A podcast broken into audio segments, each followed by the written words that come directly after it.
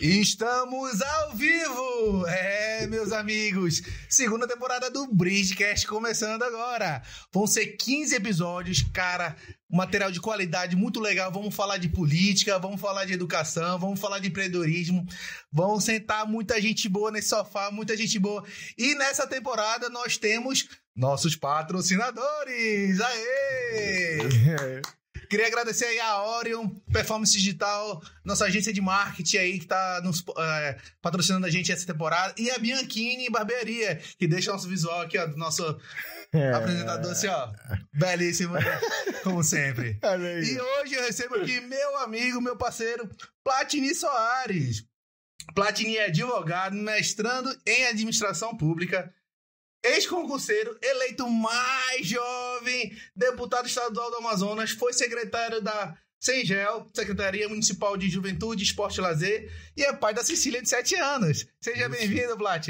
Valeu, Brígido. Cara, um prazer imenso poder estar aqui propagando a nossa ideia aqui para mais pessoas, é, estar aqui contigo sendo um amigo, tenho uma grande admiração pelo trabalho que você faz, vejo o seu movimento no empreendedorismo e eu acredito que em todas as áreas precisa existir é, justamente essa pessoa que puxa o bonde.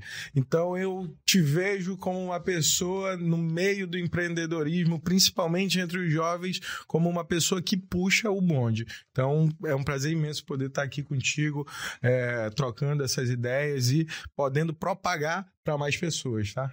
E muito obrigado por ter aceito o convite. O, o Platini é nosso primeiro convidado da série de políticos, né? Então, como vamos começar a mesclar um pouco o Bridgecast, que acho que a gente conta histórias boas aqui de várias pessoas, contamos várias histórias de empreendedores que tiveram um, um processo de superação, mas a gente sempre eu sempre quis ter a curiosidade de como as pessoas também da vida pública chegaram lá.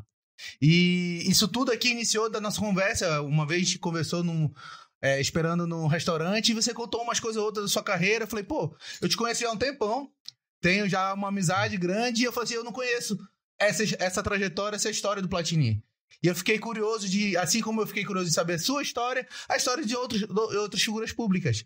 Porque a gente entende que vocês chegaram hoje com uma, uma cabeça madura por tudo que já desenvolveu, por todos uh, os desafios. Então conta pra gente, Platini, como é que foi esse início da sua carreira para quando você vê, vê a oportunidade de estar na vida pública, esse desafio de entrar na vida pública. Certo, Brígido, é, é, é, até uma história meio longa, mas a gente vai tentar... Nós temos tempo, nós temos tempo. Vamos, temos, temos. Ih, mas vamos ter tempo. Vamos tentar compactar um pouco isso daí. Mas é, é uma história que com certeza não tem só os episódios de vitória, com certeza não tem só os episódios de glória, tem com certeza, né, os seus obstáculos, as suas dificuldades, tá? Então, Brígido, eu nunca imaginei que um dia eu ia ser político na minha vida. Eu, eu, tenho, eu tenho alguns insights na minha vida, me permita é, falar assim, eu sou cheio de termos que eu crio para mim, tá? Então, assim, é, uma das coisas que eu acredito muito em toda essa minha trajetória são justamente esses insights da vida, sabe? É, Brígido, eu, eu venho de família humilde, tá? Eu venho lá da minha criação no Japim, perdi meu pai cedo, fui criado pela minha avó e, assim, em síntese, aos depois de ter feito um curso técnico lá na juventude para ser menor aprendiz, eu aos 18 anos eu precisei, eu precisei decidir um negócio na minha vida. É, eu tava com um primo meu e ele falou assim para mim, ele era diretor de uma universidade federal e ele era o cara mais mala da família, para falar a verdade. E ele, é sério, ele era o mala da parada, mas era, eu achava ele mala porque era muito descolado e ele era o, o intelectualizado, sabe? E ele falou para mim assim, ele, cara, como é que como é que tu quer, quer um carro com 18 anos? Por que, que tu quer um carro com 18 anos? Esquece isso, moleque. Escolhe uma faculdade, escolhe o curso que tu quiser, a tua avó vai te ajudar. Faz isso, não escolhe carro não. Porque a tua vida vai depender disso, sabe? O teu ponto de partida você escolhe. Se você escolher que o seu ponto de partida é a, é a sua avó que lhe criou e, e, e lhe educou, Vai lá, escolhe isso e, e, e, continua nessa, nessa educação. Pega a tua faculdade e ganha dinheiro com isso na tua vida. Aí tu compra o carro que tu quiser. E, e aos 18 anos eu fiz isso, sabe? Eu optei por uma faculdade de direito e eu tive uma grata surpresa ali. É, eu comecei a desenvolver um conhecimento jurídico e uma vontade de justiça muito grande. Essa vontade de justiça já começou a mudar o panorama das coisas para mim. É... Logo após, eu entrei na Polícia Militar. Na Polícia Militar, eu era aquele, aquele, aquele policial, aluno de direito que achava que era advogado já. É. Cheio de reivindicações, cheio de, de vontade de mudar coisa. E aí, lá, claro, comecei a ser perseguido, né? Como é que o cara ali novinho, um ano de polícia, quer reivindicar direito, quer mudar a polícia, quer comecei um, a, a, saga da perseguição comigo, né? É, só que eu me tornei presidente da Associação dos Militares. E, por coincidência do destino, o prefeito Davi Almeida estudava direito comigo. Ele, Vocês estavam direito junto? É, Mas o, não sabia, não. Não, sabia. O prefeito Davi Almeida, nós dividimos a sala de aula, né? Nós fizemos a faculdade de Direito juntos. Eu, na oportunidade, um jovem de 18 anos, ele, um deputado jovem também, com 40 anos de idade, no seu segundo mandato. E, e ele sempre foi esse cara humilde. O prefeito Davi é um cara humilde. E ele sempre foi um cara humilde desde lá de trás. Então ele tratava todo mundo na sala de aula, na universidade, com o maior carinho. E dentro da polícia, presidindo a associação dos militares, é, eu comecei a conduzir alguns movimentos reivindicatórios. Tá? Eu comecei a, a, reclamar mesmo das minhas insatisfações. Era um perfil meu. Né? Eu venho, eu venho lá do Japim, numa trajetória de uma crescente, é, que eu fui menor aprendiz, que eu tive banca de revista, que eu fazia concurso, que eu fazia isso. Então, eu sempre fui muito insatisfeito. Eu tenho aquele, aquele negócio que eu estava te falando, que eu tenho os meus termos, e, e, e eu qualifico esses termos. Né? É, eu sempre falo, Brisno que eu não faço pacto de mediocridade com ninguém. O que, que, é, que, que é isso? Eu, cara, eu não me dou, eu não dou a mão para ninguém que não quer seguir comigo. Não, eu tô te falando isso de namorado, de amigo, de parceiro, de, de tudo. Então, não faço pacto de mediocridade com ninguém. E eu chamei para fazer é, é, é, um pacto de desenvolvimento comigo lá na polícia, policial ousado, que tinha vontade de justiça, vontade de mudar a polícia. E, e a gente conduziu uma associação que cresceu exponencialmente lá. Um ano e sete meses de associação a associação explodiu de associados e a gente liderou. Vocês que fundaram a associação? É, é. Eu fundei a associação do zero porque a eleição da associação existente ia demorar um ano para acontecer. Então já tinha uma associação? Já. Eu fui lá e criei outra. Eu, aluno de direito, sabia fazer o negócio, né? Fui lá e criei uma. Um ano e sete meses, a nossa associação recém-criada, ela era a maior associação da polícia. A gente saiu de zero a 5 mil associados em um ano e seis meses. Então, é, é, é, a polícia fez um pacto de desenvolvimento, né? Todo mundo se abraçou e falou, de fato, a carreira do policial tá, um, tá, tá acabada e, e vamos mudar esse panorama. E aí foi a partir daí que nós fomos começando a mudar o panorama dentro da polícia, buscar justiça, justiça entre os militares. É... Só que assim, tive que sofrer as consequências, tá?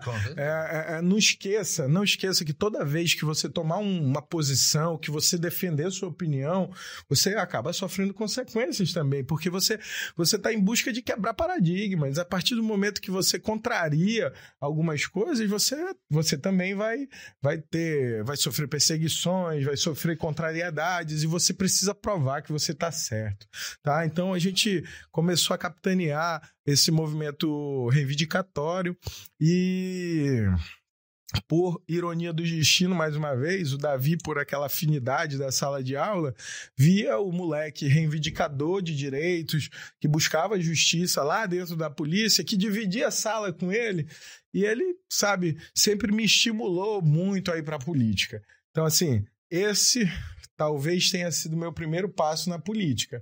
É, lá atrás, quando É, o Davi me olhava ali como um moleque que reivindicava direitos, que buscava justiça. E, e assim, meu primeiro passo na política. Depois de um movimento reivindicatório onde a polícia se, se mobilizou praticamente inteira, nós desenvolvemos algumas legislações e benefícios da polícia. É, e após isso, é, nós tivemos uma, uma crescente numa popularidade que o próprio Davi, à época deputado, vira para mim e fala: Cara, sai candidato, tu vai ganhar. Pô, é bem legal enxergar uma, a figura do mentor. Isso. Porque a gente vê isso. que é muito difícil chegar a, no sucesso, avançar na carreira, e é muito bom quando a gente está com as pessoas certas. Sim, e eu vou te falar uma coisa. Eu acho que nos em algumas lacunas dessa carreira, é, toda vez que eu estou distante de uma pessoa assim, é, eu acho que dificulta muito. A mentoria é muito importante. Você precisa ter uma referência. A referência te, te, te impulsiona, te estimula, te, te disciplina, sabe? Não precisa de imposição, ela te disciplina pela tua consciência. Porque você, você visualiza no seu mentor algo, algo inspirador, entendeu? Então, assim, a mentoria, todas as vezes que eu tive essa lacuna dessa mentoria dentro dessa minha trajetória, sempre foi para prejudicial. Então, toda vez que você puder ter referências na sua vida, tenha. Tenha. Isso é uma mensagem assim que eu quero deixar para qualquer pessoa. Tenha referências, porque a sua referência vai lhe ajudar com toda certeza, principalmente nos momentos mais difíceis principalmente nas decisões mais difíceis, tá? Então, o Davi, ele sempre representou muito isso para mim. Eu tinha, quando eu tomava essas decisões, Brisdo, eu tinha 20 anos de idade, eu tinha 19 anos de idade. Então você imagina o grau de insegurança, talvez, que passasse pela minha cabeça. Então a, a gente veio numa crescente, é, estimulado por uma figura política é, de sucesso.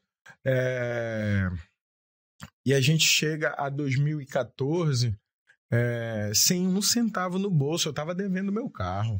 Eu comecei o ano de 2014, pô, fudido pra caralho. Tava fudido. No ano, comecei o ano de 2014 devendo meu Celta, que era 48 vezes de 792,98 centavos, irmão. Dei 7 mil de entrada e quem me vendeu foi Elielza lá no Braga.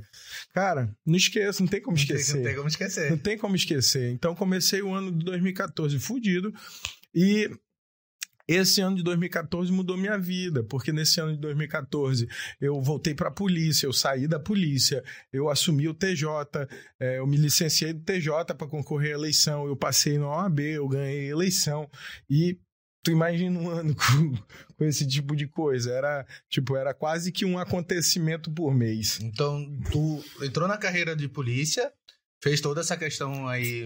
Vou te fazer uma síntese. Aos 18 anos, eu iniciei a minha faculdade e entrei na polícia. Certo. E eu comecei a estudar e trabalhar incessantemente. Era um negócio incessante durante 18, 19, 20, 21. E isso foi o período da nossa da nossa, do nosso plantio, né? A gente plantava, porque eu estudava, me capacitava, fazia cursinho, eu trabalhava e estudava incessantemente. Esse incessantemente eu, eu, eu repito, porque era algo de sair de casa segunda-feira de manhã e voltar quarta-noite. Era incessante de verdade, porque o meu serviço da PM era de madrugada. É...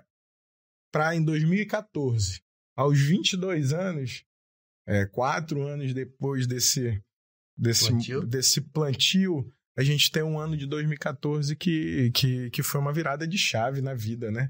É uma virada de chave porque você está ali, vários concursos aprovados, OAB, ganha eleição, ainda tive minha filha, né? Eu chamo, é, você chama de insight, eu chamo isso de ponto de inflexão. Legal. Ponto de inflexão, você entendendo a matemática, é quando uma reta ela vira uma parábola. Então, no momento que essa sua vida está numa reta e ela desce para subir exponencialmente, isso é um ponto de inflexão. E isso já é um termo que a gente usa nesse mundo de empreendedorismo, Flávio Augusto usa muito esse termo. E aí, então eu entendo, eu entendo que nas histórias das pessoas que já passaram aqui, que o ponto de inflexão na vida delas é a virada de chave. Então, 2014, a gente enxerga aqui é o ponto, é um de, inflexão, de inflexão. Onde Pronto. você vê que dá uma subida, dá uma descida, mas dá uma subida exponencial que aí muda todo o jogo. Sim, é alavancada, né? Aquela alavancada. Sim, e aí, assim, ano de 2014 para mim foi essencial na vida, né? Uma virada de chave, é, é onde eu consegui ver que todo aquele plantio de anos e anos, trabalho, estudo, é, renúncias, renúncias demais, tá? Renúncias é, para não ir nem para aniversário de familiar. Renúncia para caramba para chegar no ano de 2014 e você vê tudo aquilo acontecer, sabe? É... E sem dinheiro, é... É... vendendo almoço para comprar a janta mesmo, né? Então, então a política vem e acontece na minha vida no mesmo tempo em que eu venho aprovado de vários concursos, aprovado na OAB e eu inicio um ano de 2015 completamente diferente do que eu tinha começado o ano anterior, né? É... A gente vem e entra nessa trajetória política e se torna deputado aos 22, né? É... Exercemos um mandato com muita técnica, com leis aprovadas de, de grande importância. É... Depois a gente, numa eleição tampão, que, que elegeu um determinado candidato. É, optei por ser oposição, por discordar da, da, da, política exercida por ele, que no caso é o, o, o ex-governador Amazonino Mendes. É, fui oposição, é, defendo a oposição a ele, e, e, se ele fosse governador de novo, numa oportunidade que eu fosse deputado, eu seria oposição de novo. É... É... Nada pessoal, mas assim, em 2015 a primeira entrevista contra mim foi o governador amazonino falando que um soldado não poderia virar deputado por causa da hierarquia da polícia militar. E, esse é um tipo de preconceito típico de quem nunca precisou nunca precisou escalar na vida né é, quem quem quem teve né? é não quem teve quem teve o privilégio de ser indicado para ser político e não precisou se esforçar em nada para um dia ser político ou para um dia ocupar um cargo estratégico é, pensa isso de fato então o governador amazonino Mendes é, tratou a minha alavancada na vida com, com muito preconceito é, com muita soberba, subestimando a capacidade de um jovem acadêmico de direito que buscava justiça, sabe? É, naquele momento me passou a impressão de que na cabeça dele só poderia virar deputado se o cara fosse coronel, se ele fosse uma autoridade, como ele sempre foi influente e teve suas indicações, né? Então, é... eu sofri disso na Assembleia também, sabe, Brígido? É hoje eu quero vir debater a pauta jovem, porque é, por mais técnico que o meu trabalho fosse, é, por mais consistente juridicamente que ele fosse, mas sempre era colocado à prova porque vinha de um jovem de, de 20 e poucos anos, sabe? É, o jovem hoje é, precisa muito de oportunidade. E, e a nossa geração, nossa geração é, tem que abrir os olhos para isso, tem que discutir política sim, tá? A gente vai já discutir isso. Tem que discutir política sim e tem que romper essas barreiras do preconceito. É, no momento agora que eu perdi uma eleição, que eu precisei plantar novamente para uma nova virada de chave, é, eu senti mais uma vez esse preconceito, cara. E, eu... e se comparado a, a, outras pessoas que foram, como você botou, foram indicados, chegaram diretamente no Atlético, recomeçar para você, começar a plantar do zero, é o teu normal. Sim, não foi sim, o, não. algo fora do normal, sim. não. Primeira vez que eu sofri a derrota, primeira vez, não.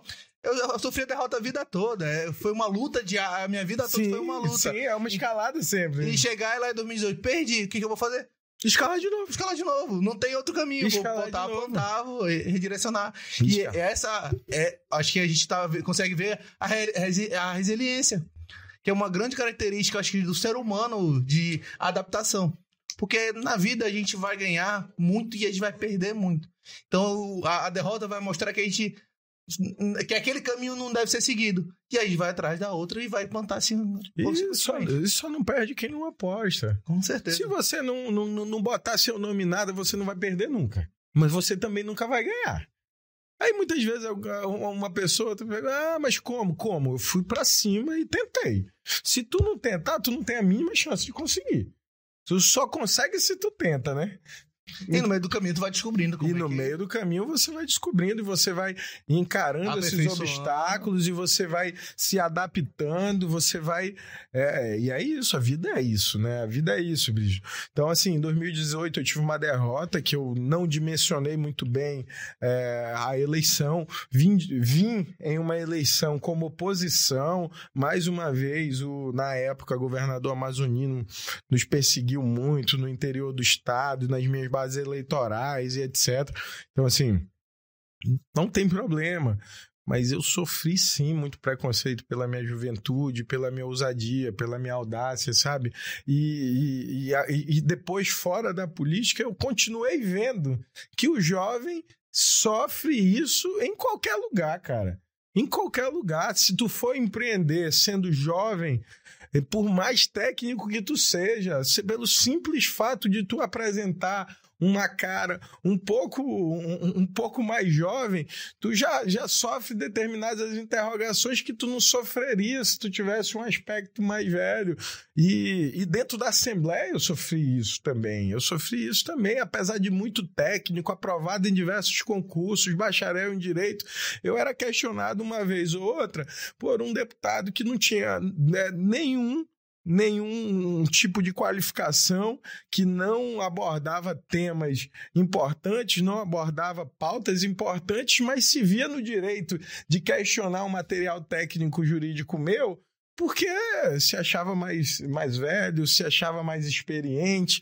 E quando eu perdi a eleição, precisei vivenciar um novo ambiente empresarial, um ambiente jurídico, onde isso também acontece. E aí eu estou puxando esse assunto contigo, porque eu vou querer falar aqui contigo também disso, sabe, é, Brígido? Eu, por onde passei, eu defendi algumas coisas que eu acreditava ser importante para a experiência vivida. Eu fiz a lei dos concursos porque eu fui concurseiro e eu me ferrei pra caramba para assumir os concursos que eu batalhava e era aprovado. Eu era aprovado, não era cadastro de reserva, eu era aprovado no número de vagas, lá nas cabeças. E eu exigia as minhas nomeações porque eu sangrava os olhos para passar num concurso daquele. E, e, e dentro do, desse bolo todo aí, é, quando em 2018 eu venho para a vida empresarial, para o ramo privado, para isso tudo, para reconstruir toda aquela virada de chave que eu queria ter mais à frente, é, é o mesmo preconceito, cara. Jovem, eu quero discutir isso porque nós precisamos pegar essa experiência empreendedora desses últimos anos, tudo isso vivido e fazer o que eu fiz com os concurseiros. Fui concurseiro, entreguei a lei do concurso. Fui policial, entreguei a lei de carreira da PM. Fui um jovem empreendedor, bebi dessa fonte, vi algumas dificuldades, Vamos lá discutir isso politicamente, como é que a gente pode interferir nisso, sabe, Brisdo? Eu vejo, eu vejo hoje que esse mundo empresarial, esse mundo empreendedor, é, precisa estar tá discutindo isso.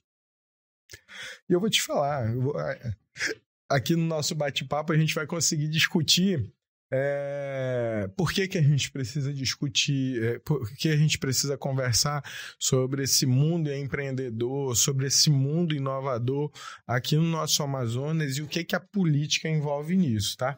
Então, eu até eu falo demais. Pode falar, pode falar. A gente, tem, a gente tem tempo aqui. Tem, tem. Então eu vou te falar aqui. Eu já vou começando contextualizando que eu não sou muito, não sou tão tímido assim.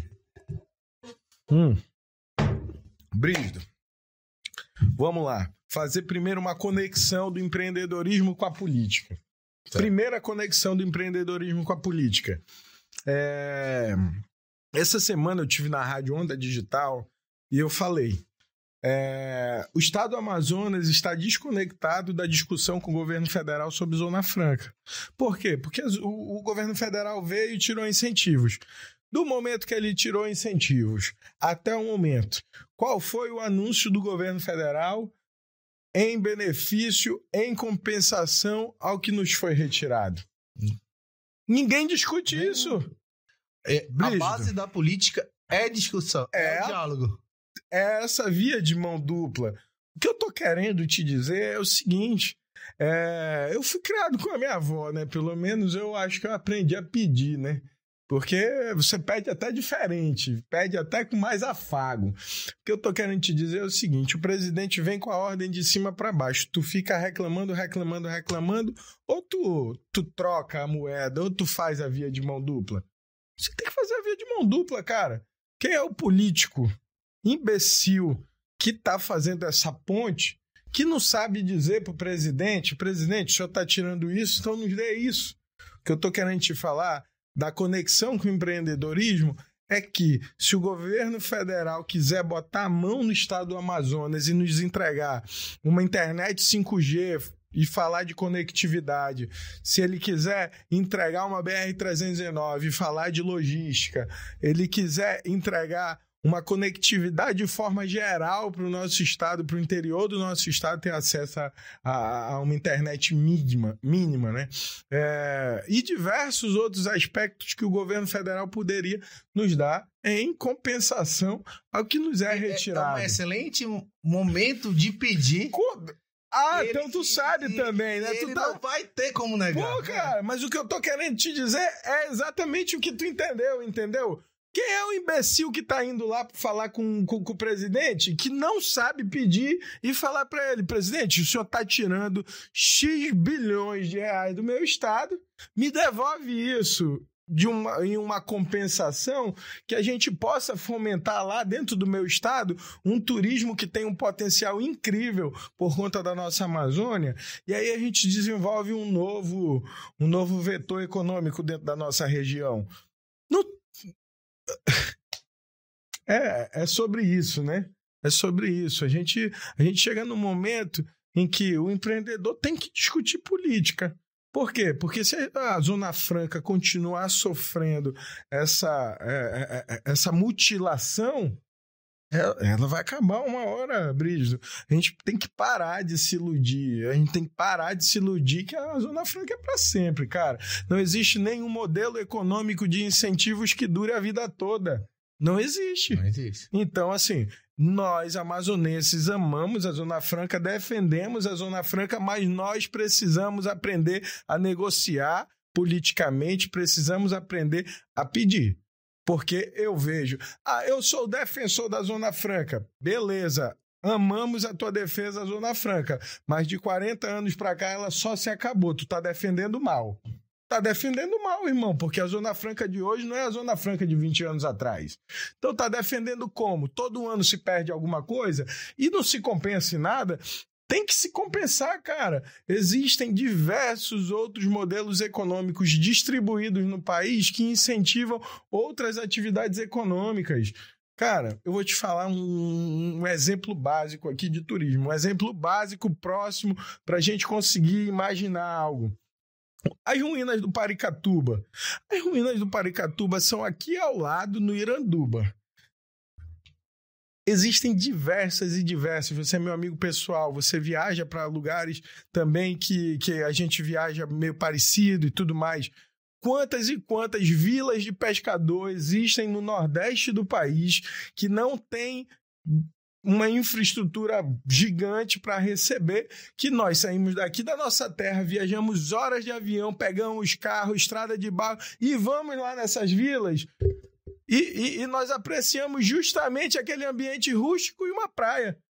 Como é que tu, como é que uma pessoa não vai se deslocar até o Amazonas para chegar na maior floresta do mundo, nessa maior, maior bacia hidrográfica do mundo, para se hospedar numa vila? Claro que vai, cara. Só que nós precisamos pedir isso como uma compensação do Estado, é, do governo federal. Nós precisamos que o governo do Estado invista também nisso. É, são alguns outro, algumas outras alternativas econômicas que com certeza pegariam aqui. Então, assim, nós precisamos envolver o jovem empreendedor, sim, na discussão política, para a gente ir lá para a Assembleia discutir esses, essas novas alternativas econômicas e levar para o governo federal algo coerente, algo de quem sabe pedir, entendeu? Algo de quem foi criado em, é, nesse formato, sabe que a hora de pedir. Tem hora que não é para pedir, tem hora que é para pedir. Nós estamos na hora de pedir do governo federal. Desculpa. Não, e, e, e, e, é muito legal ter essa visão, porque a gente só.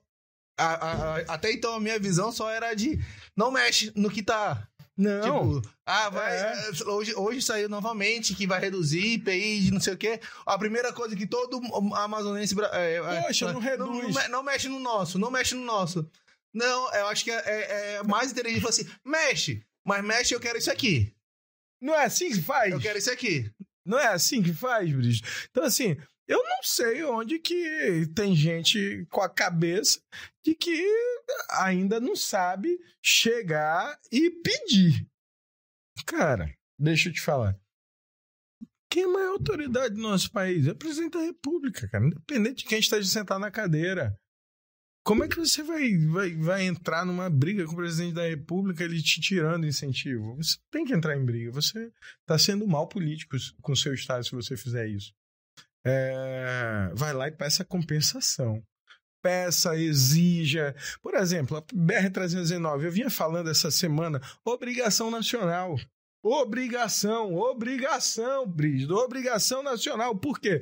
Porque toda, toda capital no Brasil precisa ter uma ligação rodoviária com a capital federal. Precisa ter, porque o modal padrão de transporte no Brasil é o modal rodoviário. A mesma coisa, a mesma coisa existem para os voos. Toda capital tem um voo para Brasília.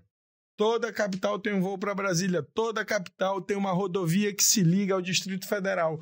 O único que não tem é o estado do Amazonas.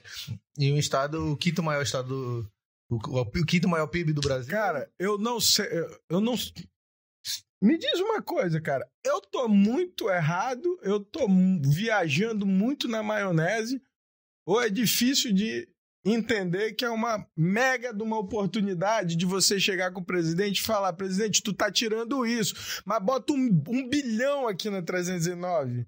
Bota logo. E resolve isso de uma vez só. Cara, eu era Porque presidente não... de associação. O Melo me chamou lá e falou: desfaz a greve. Eu falei para ele: tá, eu desfaço a greve, mas exonera o secretário de segurança, aprova a lei de carreira, aprova auxílio alimentação e muda a minha escala. É difícil você ter esse raciocínio dessa, dessa via de mão dupla. Eu não vi nenhum nenhuma pessoa que tenha conexão com o presidente da República ir a público e dizer: nós estamos perdendo incentivo, mas nós estamos levando uma contraproposta para o presidente da República investir em logística, conectividade, turismo, qualificação. Não vi ninguém falar isso. Eu só vi nego tentando justificar que isso foi positivo, mesmo que a gente perca a arrecadação. O que, que, é isso, cara? O que, que, é isso? Você não está brigando por, pelo Amazonas, você está tendo um político de estimação, você é um puxa-saco. Isso é um puxa-saco. Então, assim, é... nós precisamos fazer uma política levada mais a sério. Por que, que eu estourei de popularidade em 2014? Foi porque eu tive coragem, no momento que eu estive à frente do governador, em vez de eu é, me transformar num puxa-saco imediatamente, eu tive a coragem e tive é, a hombridade com os meus amigos que estavam lá na greve de chegar na frente do governador e falar: olha, eu represento aquele povo que tá lá na rua comigo. Tá aqui, ó, nós queremos isso. Mesma coisa. O Amazonas quer isso, presidente. Governo federal, o Amazonas quer isso. Você pode tirar um bilhão, você pode tirar até dois. mas compense de outro lado. Compense de outro lado, porque o meu povo lá no Amazonas, ele não é preguiçoso, não. Ele não, não sabe só fazer linha de produção no distrito, não. Se tu mandar ele fazer turismo, ele faz. Se tu mandar ele trabalhar com, com, com, com, com produtos químicos gerados da biodiversidade do Amazonas, nós sabemos fazer também. Nós precisamos é de, de, de fomento, né, de investimento nisso. Então. Ele é, é o momento ideal que o mundo está passando de ele poder fazer essa compensação focado no SG, focado na biodiversidade. justificativa. Assim, a gente não defende tanto no bate-boca, tanto com os políticos lá de fora que querem tomar conta, querem mandar na nossa Amazônia, fala assim, mano, tô recurso. Então, deixa, deixa eu resolver. Investe aqui. Deixa eu resolver. Deixa eu resolver diretamente na, na questão da biodiversidade, resolver diretamente na, na, infraestrutura, resolver diretamente na bioeconomia. Porque eu acho que. É, é, e, e, é muito legal tu trazer essa, esse viés político, porque a gente que tem uma mentalidade de, de empreendedor que é cliente, é, cliente fornecedor, essa aqui é a mentalidade. Eu não peço do meu cliente. Eu não peço, não tem. Não, não, é, não é um jogo de pedir e contrabalancear quando eu, eu trato com o meu cliente ou quando eu trato com outros, outras empresas. E essa é a visão da, de, da, da, gestão política. Que a gestão política é tu realmente fazer esse diálogo e entender quais peças do tabuleiro tu consegue jogar. Exato. E é bem legal ter essa visão, porque do, da, do outro lado a gente não tem essa visão de como exercer Realmente, o que acontece quando senta lá o, presidente com o governador, com, com o prefeito, com quem sei mais lá, o que, que eles dialogam? E entender que existe. É, é, esse é um mecanismo que funciona muito Sim, bem de compensação. Essa via de mão dupla, é, ela, ela é totalmente necessária na política. E, e, o que eu vejo hoje que não está acontecendo é justamente essa via de mão dupla e, e vejo uma grande falha em quem pilota isso, em quem está ali comandando isso. Por quê? Porque o que que, que, que tá se levando para o presidente Bolsonaro, afinal? Quando se existe uma agenda presidente Bolsonaro, governo federal, com o Amazonas, o que está se levando para ele? Interesses o que, pessoais? O que, o que se discute, né? Interesses pessoais, eleição? Porque Estado do Amazonas, sinceramente, Nada. Qual foi o, o, o, último ganho do governo do Amazonas, do, do, do estado do Amazonas com o governo federal? Um investimento significativo, algo que de fato mude a vida do amazonense. Nada, cara. Nada.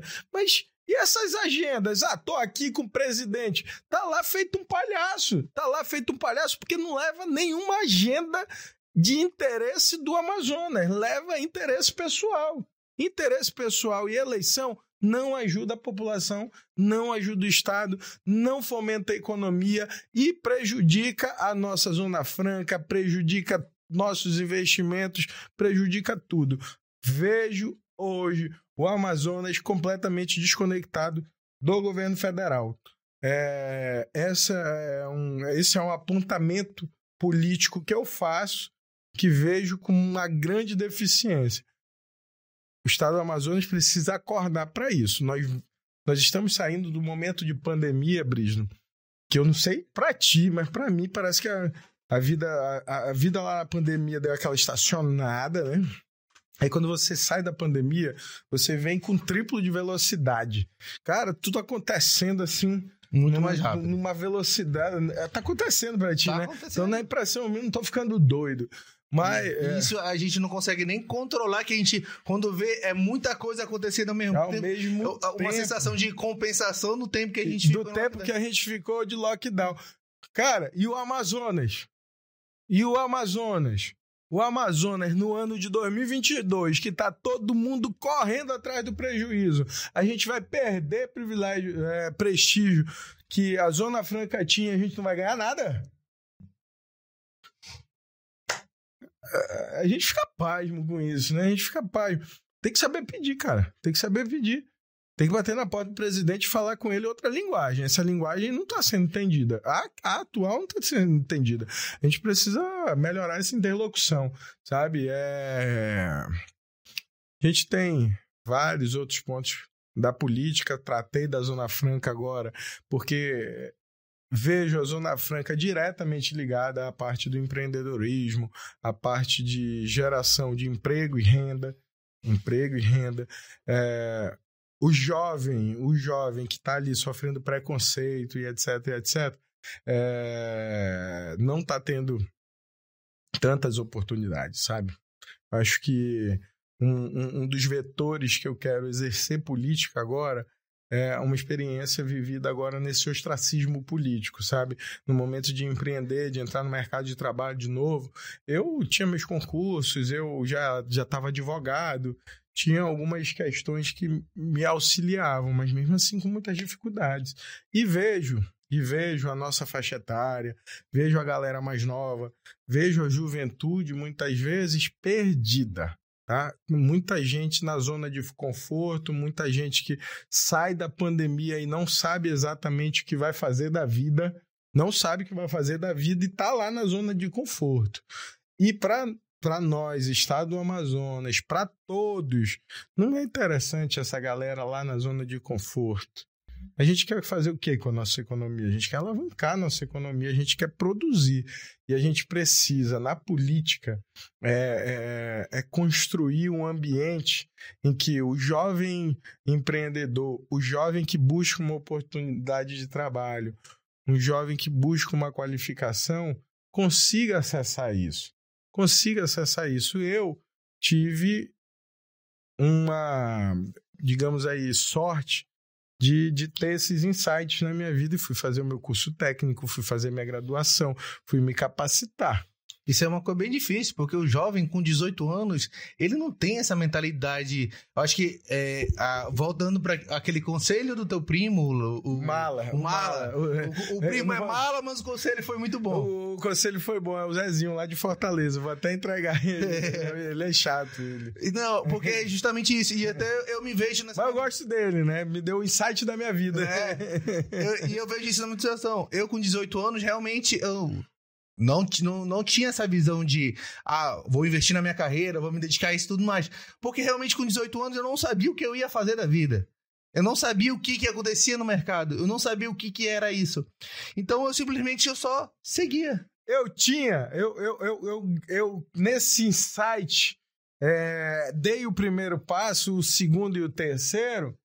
Não foi porque eu queria, não, tá? Foi porque eu precisava mesmo. Tava gente, Tava a, ferrado. A, a, gente fala, tem um, um meio que fala que a gente só cresce na vida, a gente é igual um burrinho. Ou a cenoura tá na frente a gente vai seguindo, ou a cenoura tá atrás. É, Entendeu? É, é, é isso, tipo é assim. isso. Se tu, fa, se tu ficar parado, a cenoura entra, então tem que correr. Então, tipo assim, o meu momento ali era esse de cenoura aí. Rapaz, se eu, se eu não fizesse isso, eu tava ferrado na vida, entendeu, Brígido? Mas tem muito jovem aí que tá ali na média que não tá ferrado. Ele vai se ferrar mais lá na frente. Ele vai se ferrar mais lá na frente. E aí o que acontece é o seguinte, cara. Pro Estado isso não é importante. Pro Estado isso não é vantajoso.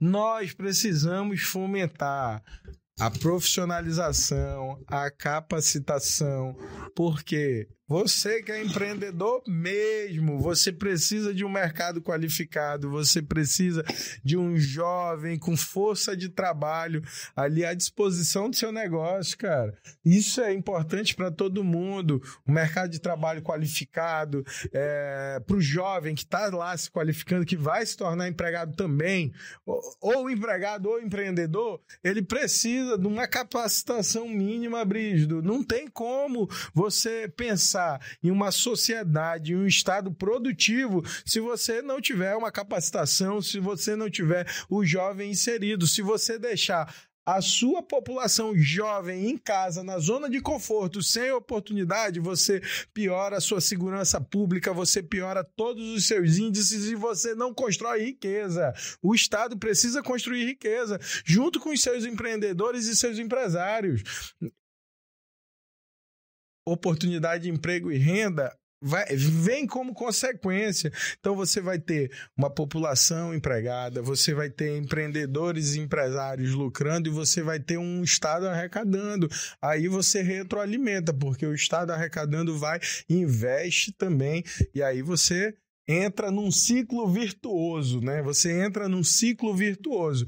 Ou nós vamos entrar em um ciclo virtuoso onde isso vai acontecer, essa roda vai girar, a roda do oportunidade de emprego e renda, é, de jovens capacitados, pessoas capacitadas, empreendedores e empresários lucrando, o Estado arrecadando e reaplicando essa arrecadação em, em capacitação e estímulo para essa população estar tá sendo inserida dentro desse mercado, ou nós podemos escolher também um ciclo vicioso, onde nós vamos perder incentivo da Zona Franca, nós vamos cair a arrecadação, nós vamos diminuir investimento, nós vamos aumentar o nosso desemprego, nós vamos deixar de ter oportunidade de emprego de renda para o nosso jovem.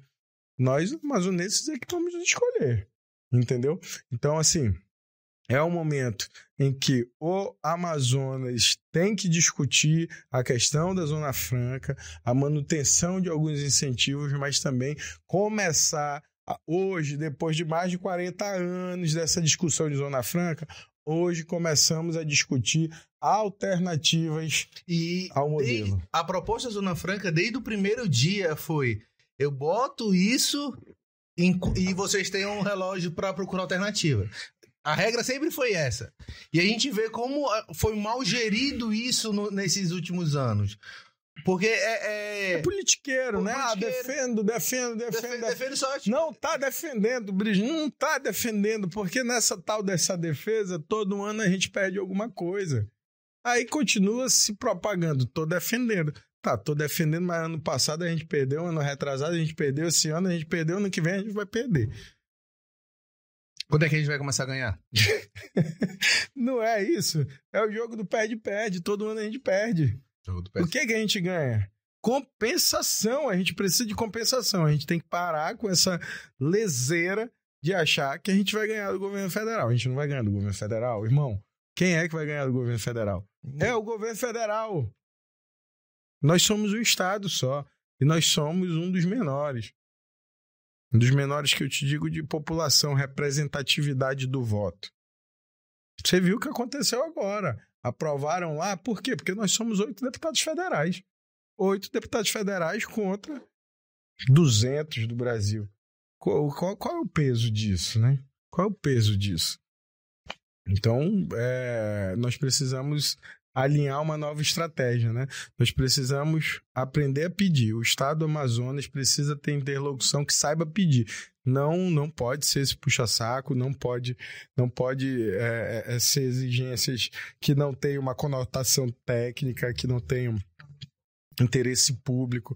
Nós temos que afastar dessa conexão os interesses pessoais e eleitoreiros e pensar no estado do Amazonas, na economia do Amazonas, porque senão nós não pensarmos nisso, ano que vem essas medidas vão começar a valer, cara. Nossa arrecadação vai baixar.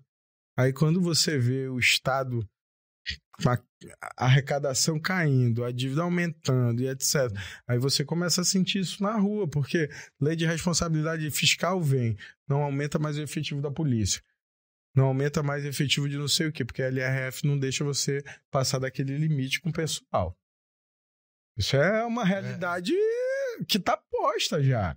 Na hora que cair a arrecadação, o teu limite. Só, só, só, explicando, só contextualizando, né, que a gente tem uma lei de orçamento no, no Estado, na Prefeitura, no, no governo federal, em todo, todos os ambos políticos têm uma lei de orçamentária que quando é, tem que ser obedecida essa é, lei que, que é obedecida e dentro e essa, essa lei obedece à lei de responsabilidade fiscal. Então o, então não pode o passar, governante não pode gastar mais do que arrecada e, e se a arrecadação isso. caiu e, e, e dentro disso existe um percentual de limite para gasto com pessoal, para gasto com isso, para gasto com aquilo. E isso é, é, condição sine qua non. Não, não existe, ah, não, vamos relativizar a lei de responsabilidade fiscal. Não, não relativiza. A partir do momento que você descumprir, você entra na seara do crime de responsabilidade e você pode sofrer sanções pesadas, como a Dilma sofreu, como Fernando Collor sofreu, é LRF. Então, a partir do momento em que a gente permite que o nosso Amazonas não ganhe compensações, que ele caia a arrecadação, a gente tem que começar a imaginar que a nossa segurança vai piorar, que a nossa saúde vai piorar, que a nossa educação vai piorar. Todos vão perder. Quem é que quer que isso piore? Se já está ruim, pode piorar. Nós precisamos discutir modelos econômicos, alternativas econômicas. Nós temos sim recursos naturais, nós temos área, nós temos é, é, turismo, nós temos capacidade de desenvolver, de desenvolver tecnologia, nós ainda não temos conectividade e a conectividade nos traria sim algo positivo. É, e eu não estou vendo ninguém discutir isso. Eu me proponho politicamente a ter isso como uma agenda prioritária, Brígido.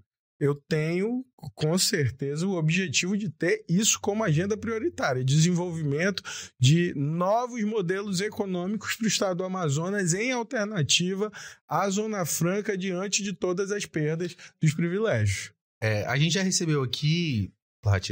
É, dois, dois, duas grandes empresas, a Simbiose e a, é, a Cunhoca. E são histórias muito legais de, de, a gente ver como o empreendedor consegue fomentar isso de uma maneira diferente. A Simbiose é uma, é uma faz cosméticos a partir de produtos naturais da Amazônia. E eles contaram aqui pra gente uma história bem legal de, de fomento, de, de busca de, de elementos da natureza que possam transformar em, bio, em bioprodutos. E aí ela tá conseguindo exportar pro Brasil, pro mundo todo. E a conioca, ela é uma, uma, é uma tapioca em cone que ela não, não é não é muito legal a tapioca cone agora ela tá inaugurando no Amazon no, Manaus, no, no Amazon Shop é bem legal e ela não usa uma goma qualquer. É uma goma especial que é no interior de Parintins. Que ela achou essa, essa confecção dessa goma. Então ela consegue desenvolver. Olha como, como, é, como é legal de ver isso. Uma, um quiosque no Manauara, um quiosque no Amazonas Shop, tem uma fomentação diretamente no interior do Brasil, no interior de Manaus. Então a gente consegue ver quando o empreendedor. E olha que o empreendedor cria, é, joga num, num ambiente muito difícil com muitas barreiras, muitos desafios. Então, a gente vê que a gente tem caminhos, sim, para a gente fomentar é, o interior. Tem caminho, sim, para fomentar diretamente com a nossa biodiversidade. A gente tem caminho, sim, que não dependa da da indústria. Só que a gente precisa ter esse incentivo. A gente precisa ter essas portas abertas. Tem que ter o show. E eu, eu, eu, eu, acho que eu faço a minha parte de levar essa história para as pessoas, porque. Mercados se criam. Mercados né? se criam. Mercados e a gente vê que criam. a gente está no ouro. A gente está no ouro a porque o mundo está tá migrando para o SG. Então, é uma coisa que ninguém vai comprar daqui a pouco, nada que não tenha um selo SG. Porque vai ser top-down das grandes empresas no mundo. Elas vão estar, tá, o, o, lucro, uh, é, não vão mais investir em, em, empresas de grande porte que não têm esse selo SG. E a gente aqui é uma mina de ouro de SG. Então, uma das coisas que eu vejo que a gente pode levar muito, muito à frente, seja na Assembleia, seja no pro governo federal, é trabalhar a pauta de ESG forte aqui no Amazonas. Não tenho dúvida, cara. É, o, o, turismo, por exemplo. Eu vou te citar, vou entrar aqui na temática turismo de novo. A gente sempre leva para os nossos amigos de fora como é bonito isso aqui e eles não conseguem ter, enxergar isso como opção. É, e, e, e também vou te falar mais uma, Brisdo. É, quando tu vai falar do Amazonas para qualquer pessoa, cara, eu vejo às vezes gente tentando convencer alguém que aqui tem uma mega cidade. Aqui tem uma mega cidade. Isso daí é, é, é, é sabido por muitos. É, e muitas vezes as pessoas perguntam: anda jacaré na rua? Anda, anda jacaré na rua. E nego vem visitar o Amazonas por causa da nossa diversidade, por causa da nossa floresta, por causa do nosso bioma, por causa do nosso rio. Cara, vamos parar de tentar provar para todo mundo que a gente tem uma grande metrópole. Vamos atrair o resto do mundo inteiro para conhecer a nossa floresta amazônica. Cara, fui à Europa alguns meses atrás e eu fazia até uma brincadeira. Eu sou o Jungle Boy. Eu sou o Jungle Boy e tenho o maior prazer nisso. Brígido, a nossa floresta amazônica é um vetor de desenvolvimento econômico a partir do turismo. Sem a mínima dúvida. Conta pra gente aí como é que foi essa experiência na secretaria, né? Sair do legislativo agora é por uma, um cargo no executivo aí, exercer uma função diferente, diretamente com o jovem, diretamente com o esporte. Como é que foi essa. É, essa deu para ver que a Secretaria de Esporte te mudou como esportista. esportista. Então conta pra gente aí como é que foi essa mudança aí, como a, a Secretaria te transformou. Cara, o, o esporte é envolvente, né? O esporte é envolvente. É, eu, eu acreditava, assim, desde sempre no potencial do esporte. Eu, eu fui atleta mais novo, né? Eu fui atleta de natação, competidor, é, mas parece que eu tinha me afastado e não, não lembrava muito bem o quanto o esporte pode mudar a rotina de uma pessoa. É, e na Secretaria de Esportes da Prefeitura, nós gerimos o esporte comunitário. E o esporte, e o esporte comunitário, ele, ele muda a rotina das pessoas, cara. Não é o atleta. O esporte da prefeitura é o esporte comunitário, mudando a vida das pessoas. É o esporte que vai para o bairro e muda a vida da senhorinha, que muda a vida do jovem, que recruta o jovem para um, um cotidiano melhor, para uma rotina melhor, é, que traz um pouco de saúde para aquela idosa que frequenta aquele programa de dança, de zumba, de, de qualquer coisa que seja. Cara, o esporte municipal ele influencia na vida das pessoas dos bairros. Nós lá da secretaria implantamos núcleos esportivos e esses núcleos esportivos, a cada aula do dia, é um público de idosas, de jovens, de mães, de pais, praticando o, o esporte e mudando as suas vidas. E eu te falo isso com muita convicção, porque eu acho que é notório o que o esporte mudou na minha. Com certeza. O que o esporte mudou na minha. A prática esportiva veio junto com esse envolvimento com a comunidade. A, comunidade, a gente tentando fomentar isso na comunidade e a gente agregando isso para a nossa vida. O prefeito Davi Almeida, ele repete várias e inúmeras vezes, o conselho é bom, mas o exemplo arrasta. E ele nos arrastou pelo exemplo, nós arrastamos muitos na secretaria por nosso exemplo também. E virei mesmo logo corredor, maratonista, esportista e amei, amei. Perdi 31 quilos, mudei a minha rotina, mudei a minha alimentação, mudou a minha qualidade de vida. Isso tem alguns anos já que eu venho nessa escalada. A secretaria impulsionou isso muito mais. E eu pude ver na minha própria vida o quanto o esporte pode mudar a vida das pessoas e o quanto é importante se investir nisso. Porque a partir do momento que você investe no esporte, você economiza na saúde. Você economiza na saúde básica, economiza na alta complexidade, você economiza em algumas é, doenças, é, alguns algumas problemáticas que as pessoas enfrentam por conta de sedentarismo, de péssima alimentação, de diversos fatores, né? E o esporte na vida das pessoas muda isso, muda a questão da saúde, muda a questão social, muda a questão de segurança. O esporte é importante para a nossa sociedade, Brisno. É, vivenciar a secretaria é, a gente pôde influenciar na vida de muitas pessoas positivamente em relação à saúde, em relação a diversos pontos dentro dos bairros. Então, uma experiência muito gratificante. O esporte muda não só as vidas que nós mudamos e influenciamos na sociedade, na comunidade, mudou a minha também.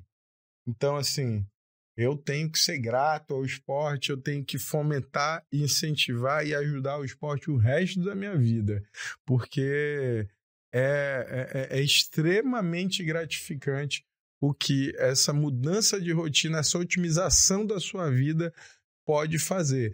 E aconselho a qualquer um. E aconselho a qualquer um, assim, por favor, pratique uma atividade física, saia do sedentarismo você mudará a sua vida em todos os aspectos: estético, saúde, profissional, pessoal. Tudo se muda. Até para transar é melhor. pra, você ter, pra você ter noção, na, nas vezes que eu fui muito mais dedicado no esporte, tá? Não, porque... Nas vezes que eu fui muito mais dedicado quando eu competia no crossfit, foi a época da minha vida que eu consegui performar melhor no trabalho. É. É isso que eu tô te falando, cara. É, o dia que eu falto, falto atividade esportiva, atividade física, você tá mais angustiado, você tá diferente, você é, o esporte influencia positivamente na vida das pessoas. Então, você também é testemunha disso, eu sou testemunha disso, e eu procurei aplicar isso para a sociedade também. A gente revolucionou a faixa liberada, fez outros projetos, é, alguns projetos na secretaria que a gente buscava mudar a rotina das pessoas. E hoje, fora da secretaria, já eu tento influenciar o máximo de pessoas possíveis a praticar esporte, a estimular as atividades esportivas, porque isso muda a vida das pessoas e eu, você, somos prova viva de que, de fato, isso interfere positivamente na vida de cada um, né? Esporte é, é, é, é vida. E como é que a gente consegue. É, o que, que você vai levar nessa nova candidatura para o esporte? Qual é a, essa frente que você vai querer a, levar para a Assembleia, para defender o esporte, para incentivar ainda mais o esporte? Exato. Pronto. É, Brígido, o, essa, é, esse vetor de mudança na vida das pessoas precisa chegar a mais pessoas. É, hoje, hoje nós temos é, um movimento, por exemplo, no, no na, na, Prefeitura de Manaus, de tentar expandir um, um, um, projeto com a faixa liberada. Faixa liberada, nós pegamos ela minúscula, né? Um quadradinho que servia de palco, professores sem remuneração, sem identidade, identidade visual, sem uma, uma, uma programação. Nós tentamos dar um upgrade nisso, depois nós tentamos democratizar. É, eu não estou te falando que é uma promessa de campanha a faixa liberada em outros cantos. É, a, a, palavra de ordem é democratização do esporte. O que, que é a democratização do esporte? É que todos esses projetos esportivos possam chegar aos demais bairros. Nós pegamos a faixa liberada e nós multiplicamos ela, levamos ela para o Alvorada, levamos ela para o Viver Melhor. É, nós implantamos núcleos de projetos esportivos é, que agora estão sendo propagados, que vão para todos os bairros. O que, que, o que, que é que eu estou querendo te dizer? Democrati a palavra de ordem é democratizar o esporte, é que o esporte saia daquela, daquela zona de quem tem influência, de quem tem um, o QI, quem indica, e possa chegar a todo mundo, que as escolinhas de futebol possam chegar nos bairros, que as escolinhas de qualquer outra modalidade possa chegar do Jorge Teixeira a Ponta Negra.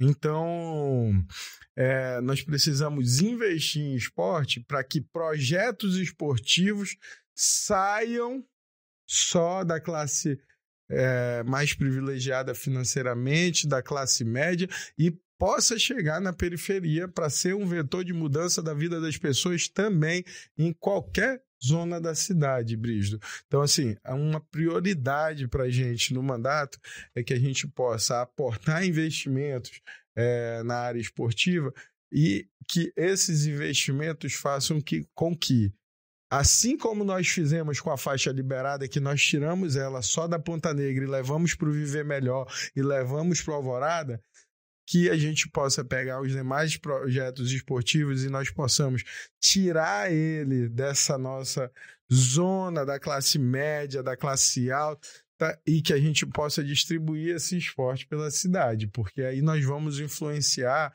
na vida de diversas pessoas que de fato precisam dessa influência positiva.